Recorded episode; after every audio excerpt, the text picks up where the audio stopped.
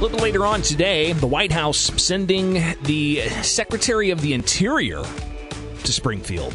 David Bernhardt will be in town inspecting a couple of things. One, the Lincoln Home National Historic Site, but he is also going to be uh, essentially given designation of national significance to the 1908 Springfield race riots. One of the leaders in our community that's going to be there joining us now here with News Talk 94.7 and 970 WMAY. NAACP president for the state organization, Teresa Haley, joins us. Teresa, thank you so much for taking time with us this morning. This is a pretty big deal. Good morning. We are so excited. So, what does this mean for uh, the location and for the history of the 1908 race riots? It means that we are moving forward. We know that racism is well and alive today. However, acknowledging 112 years ago here in Springfield, the race riot took place that led to the oldest civil rights organization in the world, known as the NAACP, and that we're going to be able to have a, a monument to honor that. So last I saw, the uh, plans for the monuments and the kind of location look amazing. Um, where are we at in that process? And was this one of those major elements to really get that going? Yes, this is actually a next step. This has to take place before we can actually start breaking ground and start building. So we are so excited. Very cool. Well, I look forward to hearing more about that. Uh, but let's instead of look at uh, you know monuments, let's let's dig into why this is so important in a true historical understanding of where we've come over the past 112 years in race relations with what happened uh, back in 1908 here in Springfield.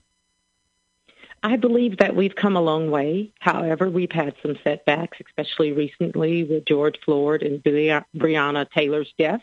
But nevertheless, we have to continue to move the agenda forward to build relationships and to build community. This is another step in helping us to do that. Do you find that members of any community, uh, be it from the black community, be it from the white community, be it from anywhere, uh, do you find that they forget about this? And how do we ensure that they don't forget about what happened and what spurred on from that? They do forget, but it's amazing to me that people who live right here in Springfield, Illinois, in the state of Illinois, don't even have a clue about the race riots. I remember doing the inauguration for our current governor, JB, um, people came to Springfield and a lot of the Lincoln sites were closed and they were looking for places to go to learn history about Springfield. And here I was, the lonely cheerleader saying, hey, we have the 1908 race marchers that led to the establishment of the NAACP. And they were like, huh? I've never heard of that. So it's pretty significant. Yeah, something that's uh, going to get its uh, its day in the sunshine today with the uh, Secretary of the Interior coming to Springfield, uh, and they're actually going to be uh, an event downtown at the historic site for the Lincoln Home, and uh, there's going to be a, a, signing of sorts to designate the 1908 race riot site and the 30th edition of the African American Civil Rights Network. We're talking with Teresa Haley. she is the state president for the NAACP. You're going to be there taking part in that ceremony. And uh, something else that the NAACP is very active involved in is um, working with uh, relationships between communities and with police. Uh, and we, we had a, a little bit of a dust up a couple of weeks ago when it came to a measure at the city council uh, that uh, that would have dealt with race relations and anti-racism. Um, but this week, uh, this past week, uh, there was somebody there reading out some of the principles that the NAACP has had in place with with police chiefs for a couple of years now. Tell me the, the importance of having those principles read and again revisited, so that uh, people can you know know that there are some things in place uh, to to foster better uh, community uh, engagement and understanding. Well, one thing, we have quite a few new aldermen who weren't there when we signed the 10 principles four years ago when they were introduced and two years ago when all Sangamon County law enforcement signed on to those principles. So this is a way of reaffirming that Springfield City Council is in agreement with those principles. Those principles are very important. Again, they came about after the Ferguson situation with the death of Michael Brown we know that Ferguson is just an hour and a half away from Springfield. We did not want a race riot to take place in our hometown.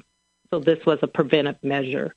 What are some of those principles uh, laid out? Uh, we don't have to go through all of them, but uh, some of the, the key ones. What um, just to give a sense of you know what we're looking at here. Well, the most important one to me is we all value life. At the end of the day, everybody wants to return home to their family. So if there's a traffic stop or an officer responding to an altercation and it, it involves the black community, we want to ensure that everyone goes home safely at the end of that altercation. The other thing is we want to make sure that police officers have de-escalation trainings. We know sometimes situations can happen and people get excited and things get kind of heated up. But at the end of the day, if an officer can de-escalate that situation, even if arrest is needed, then again, people are safe and people are still alive at the end of the arrest. Teresa Haley, the state president for the NAACP, joining us with News Talk 94.7 and 970 WMAY. Uh, greatly appreciate you coming on, and I'm sure we'll be uh, uh talking more about uh, uh, you know the, the, community and how we all can get involved. For people out there who aren't familiar with the NAACP, how can they get more information? How can they, uh, you know, you guys are a, a, voluntary organization. How can people step up and be part of the group and, and, and help with civil rights for everyone? We need more volunteers. You can visit our website at Springfield Branch, um, springfieldnaacp.org, or visit our Facebook page and get a hold of us that way. Very cool. All right. Well, Teresa, again, thank you so much for taking time with us this morning. Enjoy the beautiful weather. You couldn't ask for a more picture perfect day uh, to uh, highlight the uh, important significance of the 1908 race riots uh, that happened right thank here you. in Springfield. Absolutely.